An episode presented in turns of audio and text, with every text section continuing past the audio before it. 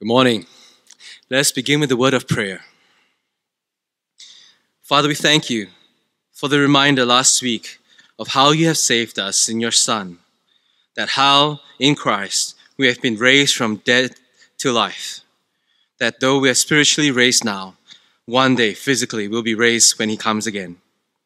Help us, O Lord, to renew our mind and our hearts to hear from you rightly and to receive your truth readily. We ask this in Jesus' name. Amen. Good morning, church. And for those joining online, my name's Tim. I'm a pastoral worker here at uh, St. Mary's, and we're continuing our series in the Ten Commandments that we actually began uh, before Easter. So we stopped at the fifth commandment. So now we're here to continue with the sixth commandment, which simply says, You shall not murder. Now, murder is one of the most heinous crimes that is universally condemned throughout the globe in all human societies. Because if murder were allowed to take place without any consequence, society as we know it would collapse. It can't function. Because we won't feel safe. We won't trust another human being. Society can't function if murder was allowed to go freely. So for the sixth commandment to just say, you shall not murder, it's even shorter in the Hebrew, it's just two words. It just basically says, don't murder. Now, we all agree so keeping it should be pretty straightforward, isn't it? That's all. Don't murder. Thank you. Let's close in prayer. Just kidding. Of course not. The Bible has a lot to say about this. Um, now, there may be some changes to the outline as you know it, but as we follow, hopefully we'll be exploring it in three main parts. We're first going through the definition of the sixth commandment, defining murder, the dilemma of the sixth commandment, and last but not least, the demonstration. How can we truly be observing this sixth commandment and how it applies to us in our everyday lives? Okay? And my main uh, hope for us is to learn that we are all to safeguard God's image bearers in the gospel. We are all to safeguard God's image bearers in the gospel. So let's go into the definition of the sixth commandment. Well, in our modern day courts, as well as in the Bible, there's a need to distinguish between uh, a human ending the life of another human as killing from murder. Why? Well, even recently in our Malaysian courts, there was a case that was dismissed of uh, a clerk, Sam Ke Ting, uh, whose car in the wee hours of the morning, uh, well, killed eight children who were not supposed to be there in the morning anyway, right? And rightly so, uh, she was acquitted, she was innocent. That did not rule as murder, and rightly so. So we must distinguish between uh, killing and murder. What is it? And not just from the law courts, but also from the Bible. So let's go first. Uh, I'll, I'll, give three examples. There are many more, but I'll just give three main examples of which uh, of killings that are not murder. The first are executions. So first and foremost, where do we go? In the Bible, we go straight to God. You see, God as creator who made everything, who gave all life, has the right to demand of, of us the life that he has given us because our lives belong to Him in the first place. This is a unique uh, right given to God alone. And this is especially true in the case of those who sin against Him. In Ezekiel chapter 18, verse 4, we read, uh, God says, Behold, all souls are mine, the soul of the Father as well as the soul of the Son. The soul of he who sins shall die. And indeed, in particular, when it comes to murder, uh, the, the punishment, Leviticus 24, verse 21, whoever kills a person shall be put to death. So, capital punishment is not murder. Okay? Because God has a right to lay down the, a law that metes out this punishment. Now, this is in the Old Testament. But we see kind of this carried over into the New in, in Paul, when he wrote in Romans 13 that the, the secular government, so remember, Paul was writing of the ancient Roman Empire, not a Christian nation, right? And he says that the emperor is God's servant. If you do wrong, if you do wrong in society, you should fear the government because the, the, the, the government carries the sword not in vain, which means that there is capital punishment. Okay? So the first is uh, capital punishment is not murder. The second example is self defense. So in Exodus 22, one example, verse 2 if a thief is found broken in, breaking in your house, and is struck dead so he dies, there shall be no blood guilt for that. So you have the right to defend your own home. A thief comes in, you killed, like, and, and the thief got killed, no murder, right? And the third example is, of course, accidental one. This is an interesting one in verse uh, Deuteronomy, verse 19, verse 4 to 5. If anyone kills his neighbor unintentionally, without hating him in the past. So you see, the world is broken. This is a fallen world in which human death can happen even when not sought. Accidentally, human death can happen. And this is a very interesting example in verse 5. You see, as when someone goes in the forest with his neighbor together to cut wood, and they swing the axe, and the head of the axe falls off and strikes his neighbor and kills him. And he dies. Number one, no blood guilt. But here it says, uh, he may flee to one of these cities. So there was a provision. You see, the neighbor that was killed very likely has relatives seeking revenge that would not, in the heat of the moment, listen to the courts and would seek to kill immediately, retribution immediately. And there's this cities that innocent people can run to and be saved and wait for a fair trial to judge and be innocent and be released. This was a provision in the Old Testament. So we see murder uh, does not include non intentional killings, accidents, and, and whatsoever, right? So murder is unlawful killings. It's, it, it has to do with intention. So the first example here I'll give is premeditated murder. And this is the general definition in most places as well, in most countries as well, including Malaysia. Uh, again, we, we follow on from Deuteronomy 19 with that city of refuge, that safe place, right? And we continue on in verse 11. But if anyone hates his neighbor and lies in wait for him and attacks him and strikes him fatally so that he dies, and he flees to one of these cities, the elders of this city of refuge shall take him from there, hand him over to the avenger so that he may die. Running to the city of refuge does not uh, discount justice because intentional murder, premeditated murder, uh, killing is murder. There is guilt. That the fellow lie in wait for an opportunity, planned for it, sought it, the opportunity came, ambushed someone, and killed them. Murder, right? However, the Bible goes further than our legal courts in also ascribing negligence as murder too. One example is in Exodus 21, verse 29. So the context of this is in Exodus 20, uh, 20, 21, verse 28.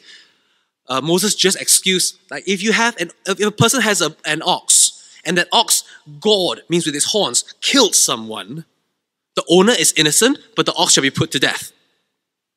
Fine. But he continues on.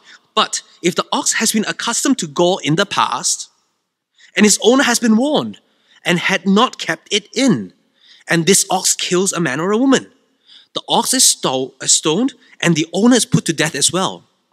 You see, if with reasonable cause you could have prevented this, but you went ahead anyway, you're just as culpable in the Bible side. Now, of course, none of us own bulls or oxes today, isn't it? But we do drive cars, which maybe weigh as much as an ox, isn't it? So, if I were to draw a parallel, it would be negligence in the, in the form of driving while drunk It's negligent. You're irresponsible. You're carrying a vehicle that could cause death in a diminished capacity. And if you kill someone, according to the Bible, not according to Malaysia's law courts, but according to the Bible, that's murder.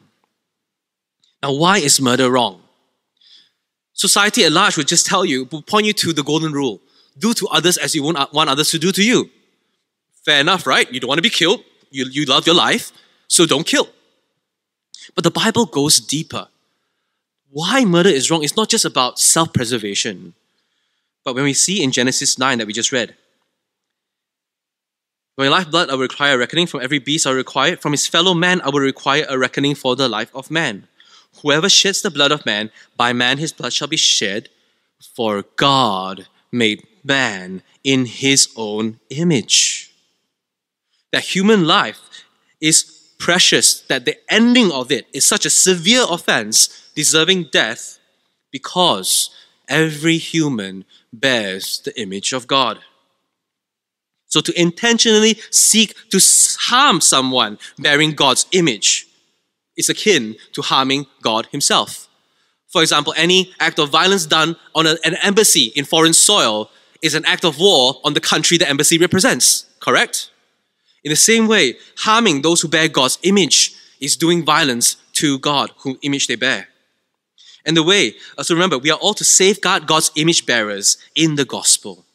And the way John Calvin, the, the reformer John Calvin, interprets this command, writing in the Institutes, is to paraphrase it, he describes the whole human race is united in that we all bear God's image together.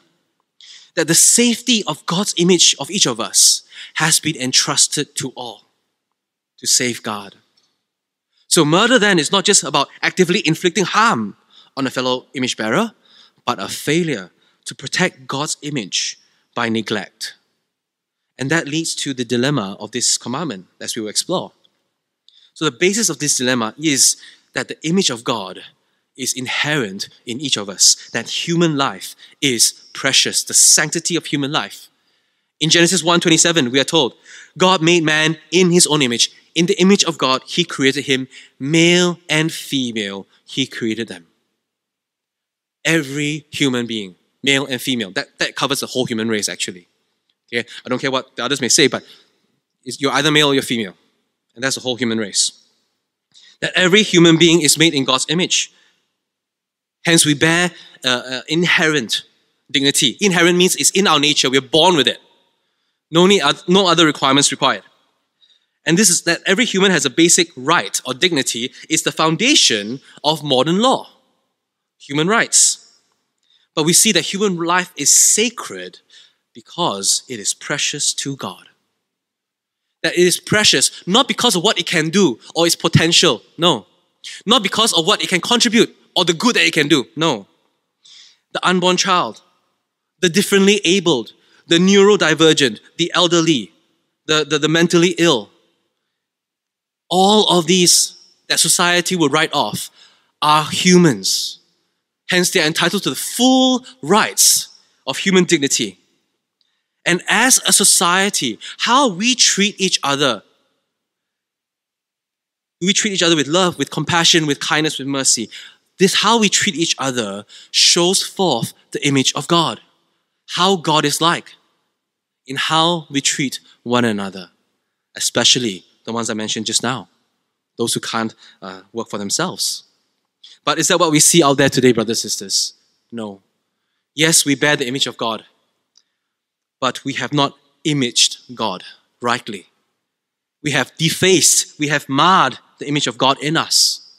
When we look at humanity, the total sum of human action out there, we see greed, we see selfishness, survival of myself, self preservation, exploiting others for my own benefit. We see sexual immorality, treating humans as commodities. We have utterly failed, all of us, myself included, to image God. And this is not a modern day problem with the internet and everything. The internet just made it more clear. This is an ancient problem going back to the first human beings to us today. And I'd like to highlight three main ways in which we have done violence to the image of God. Now, the first is in Matthew chapter 5, verse 21, that Jesus, on the Sermon on the Mount, he takes this commandment, the sixth commandment, and he reveals the heart behind it. He says, You have heard it said of old, you shall not murder. If you, whoever murders shall be liable to judgment.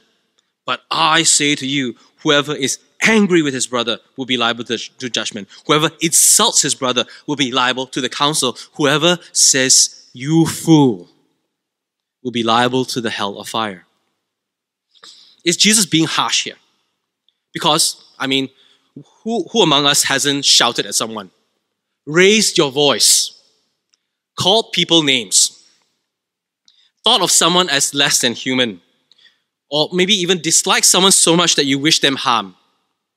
Now, or it could be the, the, the, reckless driver that cut in in front of you, that overtook you, right? And, and you, you wished, you prayed, maybe when I turn that bend, I'll see his car crash along the side. Ha ha, serve you right. Which among, one among us hasn't thought that?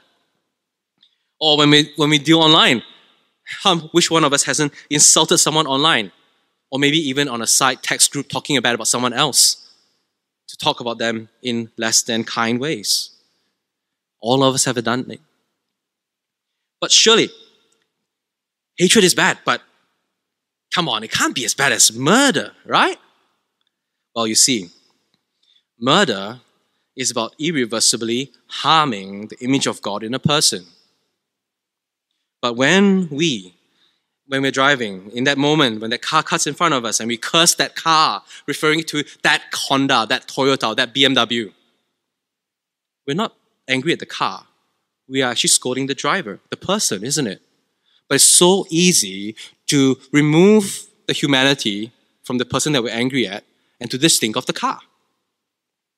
Or when we argue with someone online, it could be someone who thinks differently from us, a different race, a different religion, different political ideology. It's so tempting to reduce this person to their arguments and forget that we're talking to a fellow human being. We're not talking to a computer, right? And in doing so, we have ignored their humanity. We have brought down their human value. And that's the reason why online arguments can get so toxic right? Why, why, why these confrontations on the road or online can get so toxic? Because it's so easy to dehumanize the other person. So when we hate someone, when we are angry at someone, it's natural to see them as less than human, but we don't realize that this puts us on the same path as a murderer doing violence to the image of God. That we are all liable to the hell of fire. Now, there's two more examples I like to bring up in how society seeks to bring down the image of God. And the first I'd like to bring up is a bit sensitive, but I think it's necessary, and it's suicide. Now, I'd like to differentiate suicide from self sacrifice. From self sacrifice, like a soldier throwing himself, on, his, himself onto a live grenade to save the lives of his squad mates. That self sacrifice instead is the protecting of the image of God in others by giving of your own life. That is not murder, right? But the suicide I'm talking about is the devaluing of the image of God in one's self.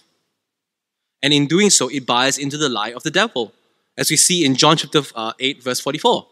Jesus, when he's talking against uh, the Pharisees, he says, You are of your father, the devil. Your will is to do your father's desires.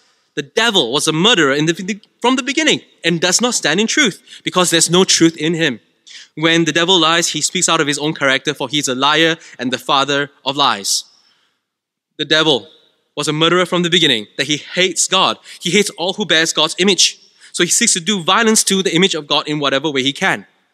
From the beginning in the garden, in, in, in lying to Eve and deceiving them into eating of the fruit they should not have eaten, to today, in this case, in suicide, the devil does so by convincing the poor and depressed soul of the lie. He lies to them saying, You're not precious. He lies to them saying, No one wants you. He lies to them saying, You are not valuable. These are all lies. That suicide is never the solution because suicide is not true, it's a lie of the devil. The truth instead is that you are precious in God's sight. That you have value to God. Not no matter what you have done, whatever is in your past, no matter how life may be crumbling around you right now, no matter what others may have said or did to you, it doesn't change the fact that you are precious to God, that He loves you because not because you're awesome, but because you bear His image. Your life is not a useless gift that God that has been thrown on you, but it's God's gift for you because He loves you enough that He sent Jesus to die for you. Please know that. Now, I know that in times of deep darkness, when, when life is crumbling around, in the dark night of the soul, you can know these things, but it seems so far away. That's why it's not wrong, it's not shameful, please. There's no shame in asking for help. And to know that you're not alone in the struggle. I face such thoughts too. But I'm not diagnosed as depressed because there's a duration and a frequency that comes with that diagnosis know, that you're not alone in this struggle. And as a church, we need to be a community that can hold on to one another when one is faltering because life is hard. So, my question is this if all we do with church is to log in online, or all we do is to come and sit down and then rush out without talking to anyone, if all we do is see each other once a week, what are the chances that we will be able to help if one of us is suicidal? What are the chances that if someone really needs help, that we can be the one to help? Church, let us do better. We can do better. But if that is you, you're struggling right now, if you need someone to help or to talk to, please call our pastoral helpline. It's there for you. 011 5760 3484. It's a direct line to one of our pastors if you need someone to talk to, to pray with. And if, if in the moment you didn't, you didn't write it down, okay? Fine. It's in, it's in your order of service, by the way. It's there. But even if then, if you, if you can't, right? There are other ministries out there that help. The Befrienders are a good example, right? Their number is not on the screen. Uh, 03762 72929. Or even the Miasa helpline, 1 800 82 0066. There's help to be found. Don't struggle alone. Okay? Don't buy into the lie of the devil because your life is worth saving. And the last example here I have is that of abortion. Now, when I'm talking about abortion, I'm not talking about medical procedures that are done to save the mother's life. In the case of ectopic pregnancies, of pregnancies that develop outside the womb, is dangerous to the life of the mother in that there could be a rupture, a bleed, and the mother can bleed out in five seconds, and the baby won't survive. In those cases, that's a medical procedure to save the mother's life. I'm not talking about those. When I'm talking about abortion as murder, instead, I'm talking about abortions that happen for whatever reason in a, in a situation in which, without any intervention, this pregnancy would have carried a baby to full term and would have welcomed a human life into this world, but instead, because of abortion, was ripped away. That is murder. Because the Bible says that the, the unborn child, in Psalm 139, verse 13, the unborn child is fully human. That the psalmist recognized that he was knit together in his mother's womb. He didn't say that you know, I became a human once I was born. No, he was there even in the womb. And John Calvin says, if it seems more horrible to kill a man in his own house than in a field, why? Because a man's house is his place of most secure refuge. It ought surely be deemed more atrocious to destroy a life, of a fetus, in the womb before it comes to light. Now, as with suicide, I'm viewing the pro abortion movement in the West as something inherently demonic. Because what do they do? When they argue for abortion, they, they dehumanize the life of the unborn child. They call it a clump of cells. They call it a tumor, an invader to be cut out, to be thrown away. And they call it a fetus. Now, that's a scientific term. It's Latin for offspring. That's all it means. But it doesn't mean anything less human. But we know that this is nothing new because even in the Old Testament, the Canaanites worshipped a demon called Moloch uh, who, who asked their followers to throw their children into the fire. It's nothing new, my friends. It's demonic and ancient. Abortion is murder because the unborn life is human and bears God's image. Now, I'm sure as well in the congregation of our size here in St. Mary's, so even those listening online, there could be someone you know that is facing this pressure right now of an unwanted pregnancy and feel that there's no way out that life has ended if I carry this through. Please know that there's solutions to be had. The life growing in your womb is a human life that bears God's image. Where we can help, let us know. There's no shame in this, in saving. There's no shame in wanting to save a life. How can we be helping? There are ways out of it. There, there, there are other solutions other than murder for this situation. But we see, when we take a step back, we realize that all of us are guilty of murder. There's no shame in it because, actually, to be honest, we're all guilty murderers. Now, the world out there might not want us to think of our hatred or even things like abortion as murder, but in the sight of God, it is. That these, these things I've just mentioned are as offensive to God as for us viewing a school shooting where innocent three to nine year olds get shot dead. It's atrocious to us, isn't it? Well, so it is to God. So, murder, suicide, abortion, these things are serious. They are serious, severe sins. They are wicked, they are of the devil. But hear me closely they are not beyond the forgiveness of Christ. That, that we are guilty of these things, yes, but they do not change nor diminish God's love for you. Please hear me. If God could love and change and transform a murderer like Paul, who murdered Christians, who put them to jail, men and women, because they were Christian, what more he could do with us and, and, and begin something new in us. How can he do so? Let's explore this in three ways from the book of Colossians. In Christ. First, we see in Colossians 1:15. Jesus is the image of the invisible God. Jesus is the perfect image of God. That Christ imaged God perfectly. That when you look at Christ, you're seeing God. That we image God brokenly, that we're guilty because of uh, what we've done violating God's image. We have incurred God's wrath. And that's the current state of all humanity. But Jesus is righteous. He displayed God's love perfectly. He displayed God's righteousness perfectly in a way we couldn't do. But what did he do with that? He, ex- he imaged the extent that God loves you and wants to save you by going to the cross. And we see this in Colossians 1 19 to 22. That in him the fullness of God dwelled, that Jesus, fully God, went to reconcile everything through the blood of the cross. We, guilty murderers, right, were alien, alienated and hostile in mind, doing evil deeds. We were hostile to God. We were alien, we were foreign, we were far from God.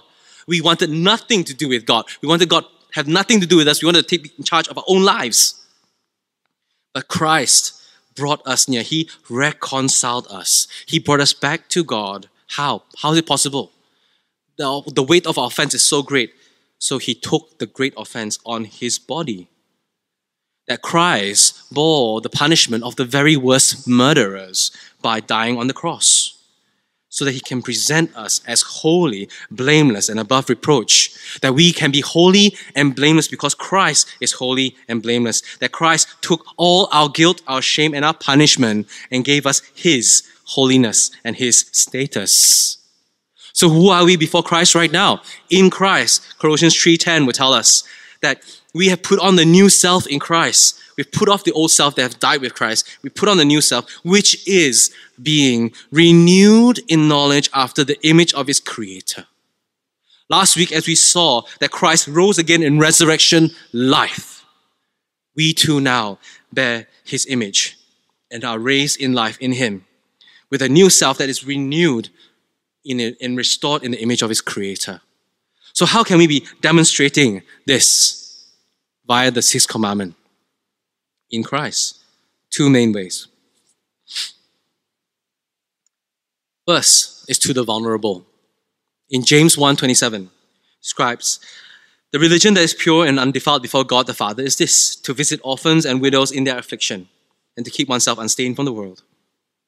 The gospel tells us that God came to save us when we couldn't save ourselves.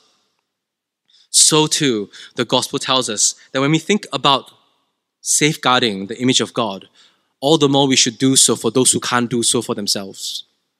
Again, the unborn child that is at mercy of the mother, or for us Malaysians, the refugee who in our midst has no legal rights